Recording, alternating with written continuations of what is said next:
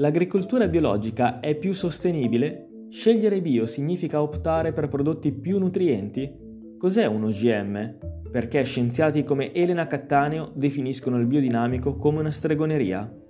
Il mondo dell'agricoltura, o più in generale dell'agroalimentare, è spesso poco conosciuto. Il marketing, i social, le fake alimentano credenze sbagliate, fuorviando il consumatore nelle proprie scelte L'agricoltura non è la visione distorta che spesso abbiamo, non è naturale ed è indispensabile per riempire le nostre tavole. AgriFake è il primo podcast con lo scopo di raccontare il mondo dell'agroalimentare con la scienza. Nel podcast darò voce a tutti, quindi potete mandarmi i vostri vocali per opinioni, considerazioni e consigli sul mio profilo Instagram AgriFake o attraverso il link in descrizione.